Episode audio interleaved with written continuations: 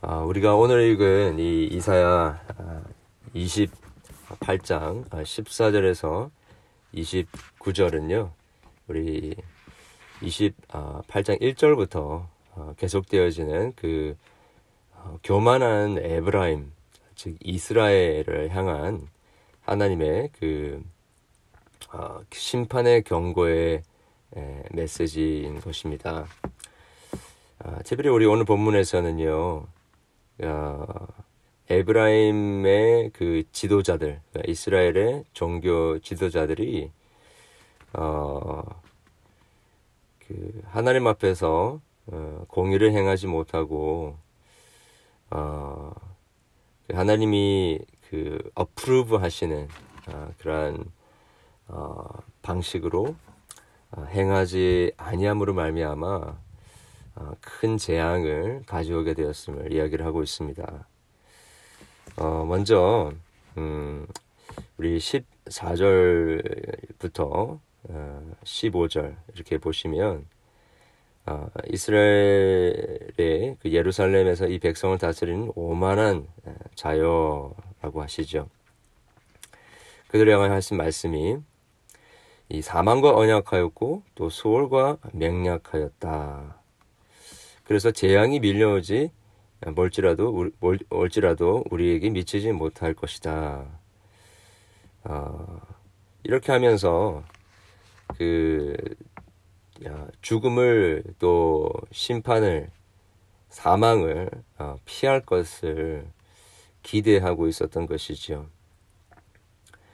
어, 어떤 그 언약을 맺었는지 정확하게 본문은 나오고 있지 않지만 우리가 확실히 아는 것은 어, 우리 인간의 모든 사람들의 운명이라고 할 수 있는 그 어, 죽음, 사망, 이 재앙을 피할 수 있고 극복할 수 있는 방법으로 하나님이 아니라 다른 방법을 추구했다라는 것이지요. 여러분 사실 어, 세상의 사람들이 가장 무서워하는 것이 이 결국에는 이 죽음 아닙니까? 어, 우리 인간의 모, 모든 사람들이 그 맞이할 수밖에 없는 어, 인간의 어, 우리 사람들의 그 결말, 그 죽음. 사실 그게 두려워서 어, 죽기 싫어서 바둥바둥 거리면서 노력하는 것들이 결국에 아, 우리의 삶에 여러 가지 그 추구들의 동기이다라고 이야기를 할 수 있을 것 같습니다. 아, 그런데 이 예루살렘에 살던 이스라엘 지도자들이 그렇게 어, 죽음의 그 한계를 극복하기 위하여서 영생을 주시는 하나님이 아니라 아, 우상이나 또 다른 것들을 의지하였던 것입니다. 이 표현성을 보면요. 그때 당시에 술사나 또 어, 점을 치는 사람들 또 혹은 어, 우상 숭배를 하는 그, 어, 그이 제의를 하는 사람들 이런 사람들을 위하여서 어, 그것들과 계약을 맺었다라는 그런 표현으로 볼 수가 있을 것 같습니다. 그러니 하나님의 마음이 얼마나 안타깝겠습니까? 어, 그런 상황 속에서 어, 하나님께서는 이 지도들을 향하여서 어, 결국에 그, 그들이 맹약하였던 그 언약을 아, 그들이 그토록 믿고 장담했던 그 언약들을 다 하나님께서 패하게 하실 것이다라는 것이죠. 그러한 아, 우리 17, 18절에 아, 보게 되면 그러한 맹약, 그런 언약은 패하여지고 서지 못하게 될 것이다. 아, 그것에게 발핌을 당할 것이다라는 것입니다. 어, 사실 우리가 그 의지하고 있는 것들, 그게 어, 재력이 되었던, 어, 건강이 되었던, 음, 어떤 사람들, 의지하는 그런 사람들, 그리고 관계가 되었든지 간에, 아, 하나님께서 그렇게 이야기하시는 것이죠. 너희들이 그것을 의지함으로 살 줄을 아느냐. 예, 그것을 의지함으로 아, 생명을 누릴 줄 아느냐. 영원한 생명을 누릴 줄 아느냐. 아, 그런 것들을 의지하는 것은 영원하게 살 수 없고 오히려 너희들이 의지하는 그것에 의하여서 멸망되게 될 것이다. 그것에 의하여서 패하게 될 것이다. 어, 제가 좋아하는 찬양 중에 승리라는 찬양이 있는데 어, 승리가 무엇인지 아느냐 물어봅니다. 승리는 막 어, 말싸움에서 이기는 것이 아니라요. 하고 싶은 거 다 하는 게 승리가 아니라 하고 싶은 말 다 하지 않고요.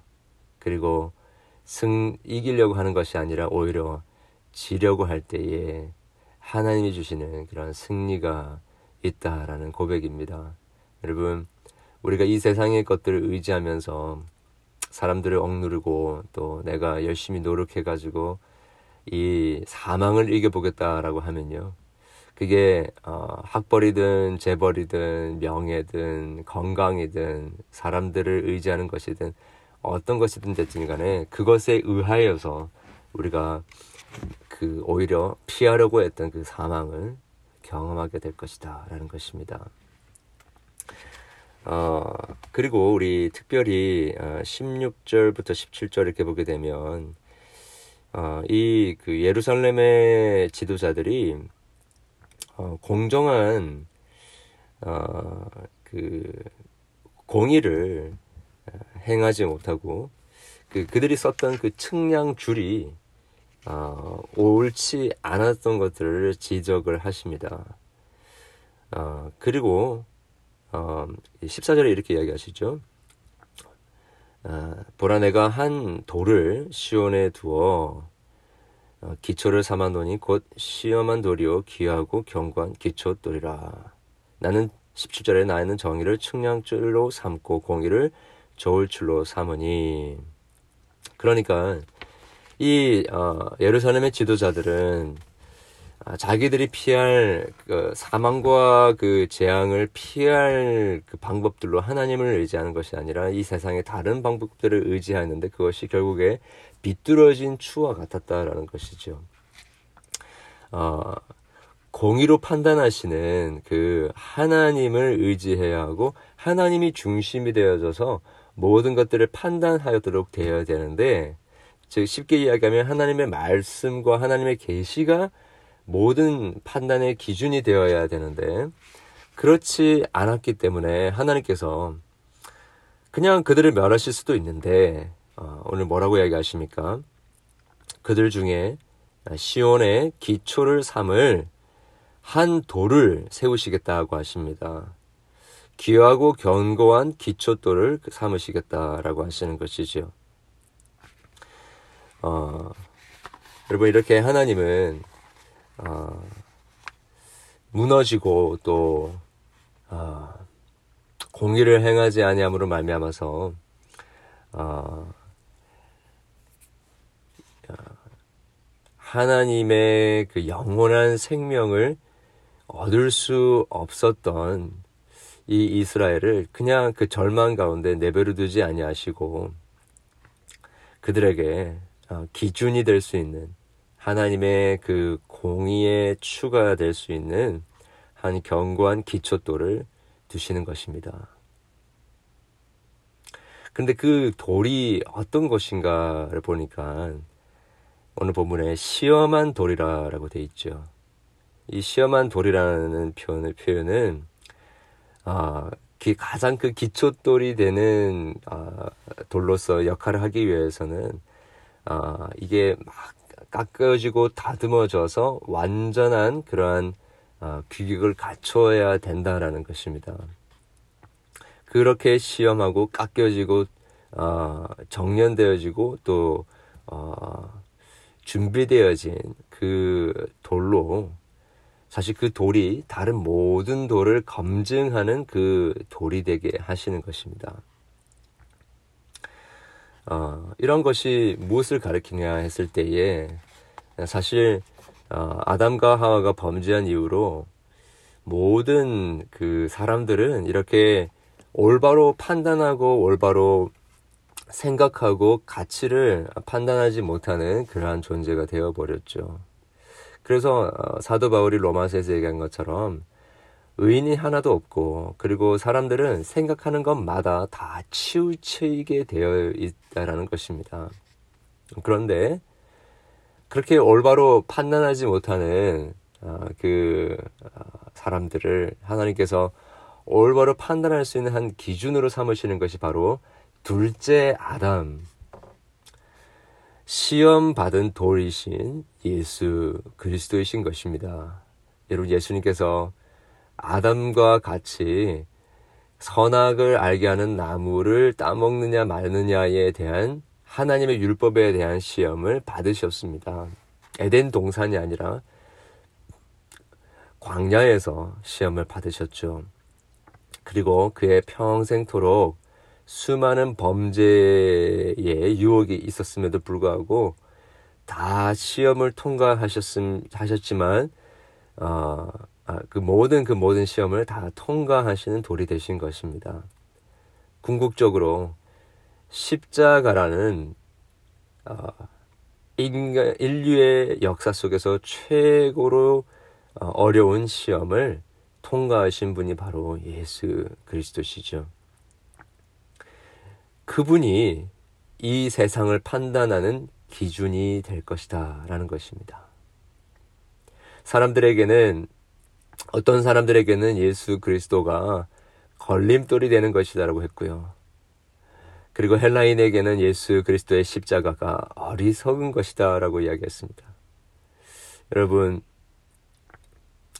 그러나 신기한 것은요, 어, 이, 이 시험한 돌이신 예수 그리스도가 하나님께서 이 인류를 악인과 선인과 악과 또 악인과 의인을 판단하시는 기준이시다는 것입니다.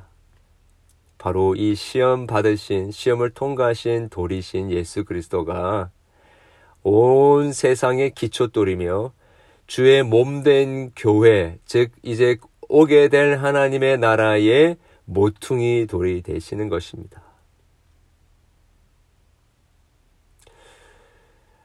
세상을 둘러보면요. 또 우리의 삶을 돌아보면 뭐가 뭐가 진실인지 참 판단하기 힘든 세상 우리가 살아가고 있지 않습니까? 어, 느 미디어를 믿어야 될지를 모르는 세상에 살아가고 있습니다. 어느 사람의 말을 믿어야 될지를 모르는 세상에 살아가고 있습니다. 가장 정직하고 가장 올바를 것이다라고 기대했던 사람들까지도 모두 다 치우쳐 있는 것을 우리가 볼 수밖에 없습니다. 혹시 우리가 의지하고 우리가 믿는 대상들, 어, 그것들, 그 대상들도 실패하지는 않았습니까?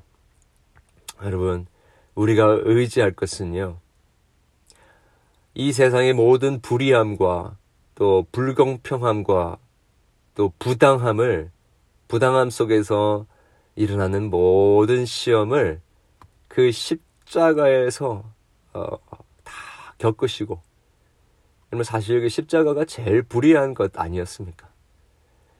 거기에서 예수님께서 다 시험을 겪으시고 다시 부활하심으로 말미암아 이 세상을 놓을 수 있는 하나님의 구원의 계획을 놓을 수 있는 기초돌 주춧돌, 머퉁이 돌이 되신 것입니다. 여러분, 이 예수님을 아, 우리가 믿고 의지하게 될 때에 그분을 중심으로 우리가 살아가게 되어질 때에 비로소 아, 우리 가운데 흔들리지 않고 이리저리 치우치지 않는 그런 올바른 하나님의 공의를 실천해 나갈 수 있는 삶을 살 수 있게 되는 것입니다. 어, 23절 이하의 표현을 빌리자면 어, 농부가 결실을 위해 밭을 일구는 것처럼 하나님도 예루살렘을 통해 공의와 어, 정의와 공평을 어, 얻게 하실 것이다 라는 것입니다. 예, 맞습니다. 어, 하나님은 공의로 심판하실 것은 심판하실 것이고 판단하실 것은 다 판단하실 것입니다. 그럼에도 불구하고 어, 새하늘과 새 예루살렘에서는 어, 새하늘과 새 땅 새 예루살렘에서는 하나님께서 예수 그리스도 중심으로 모든 것들을 다 재편성하실 것이며 하나님의 공의를 이루어 가실 것이다 라는 것입니다. 그 일이 어, 이제 예수님 안에서 이 땅에서도 시작되었다는 것을 믿고 오늘도 아, 예수님 중심으로 그분이 이 세상의 중심이 되는 그러한 삶을 사실 수 있기를 주님의 이름으로 축원합니다. 이렇게 기도하겠습니다. 하나님 아버지 오늘 주신 이 말씀 기억하면서 어, 아무리 이 세상이 부당해 보이고 또 어, 혼란스러워 보이고 또 여러 가지 어, 옳지 않은 일들을 것 일들이 묵인되는 것 같은 답답하고 참 너무나도 억울한 그런 일들이 우리 가운데 있다 할지라도 우리의 아, 모든 인류를 심판하시는 그 하나님 그리고 그 기준이 바로 우리 주 예수 그리스도이심을 오늘도 기억하고 결국에는 예수님 중심으로 모든 온 우주와 세상이 재편성될 것이라는 것을 우리가 믿고 그분 안에서 아니 그분 위에서 우리의 신앙의 견고한 어, 신앙의 어, 성을 다시 쌓을 수 있도록 도와주시고 우리가 한 몸, 주의 몸된 교회의 지체로서 지음을 받아 어, 주의 영광을 드러낼 수 있는 그러한 저와 우리 모든 성도들 될 수 있도록 도와주시옵소서. 주님, 오늘 또 참 의지하고 또 기대했던 것들이 무너진 성도들 많이 있습니다. 주님, 경제적인 어려움이 있는 분들 계실 거고, 또 우리가 어, 의지했던 우리의 건강이 또 질병으로 말미암아 아파하고 계시는 분들 계십니다. 또 우리가 의지했던 것들, 사람들과의 관계와 참, 참 우리가 기대했던 것들이 어, 진로의 문제나 이루어지지 않는 것을 때문에 것 때문에 실에 빠져 있고 절망하고 계시는 우리 성도들이 있습니까? 주여 주님께서 찾아가 주시고 위로해 주시되 예수 그리스도 즉 시험을 받으신 그 도리이신 예수 그리스도가 우리의 인생의 해답임을 깨닫게 하여 주시고 우리의 모든 불의함과 부정한 것들과 옳지 않은 것, 불공평한 모든 것들을 해결하실 분이 그 정답이 바로 예수 그리스도이심을 오늘도 믿게 되며 그분 안에서 우리의 모든 기도의 강구의 정답과 해답이 발견되어질 수 있도록 도와주시옵소서. 오늘 또 주님 앞에 나와 강구하며 부르짖는 모든 기도에 주님께서 귀 기울여 주시고 응답해 주시기를 간절히 소원하며 예수 그리스도의 이름으로 기도합니다. 아멘.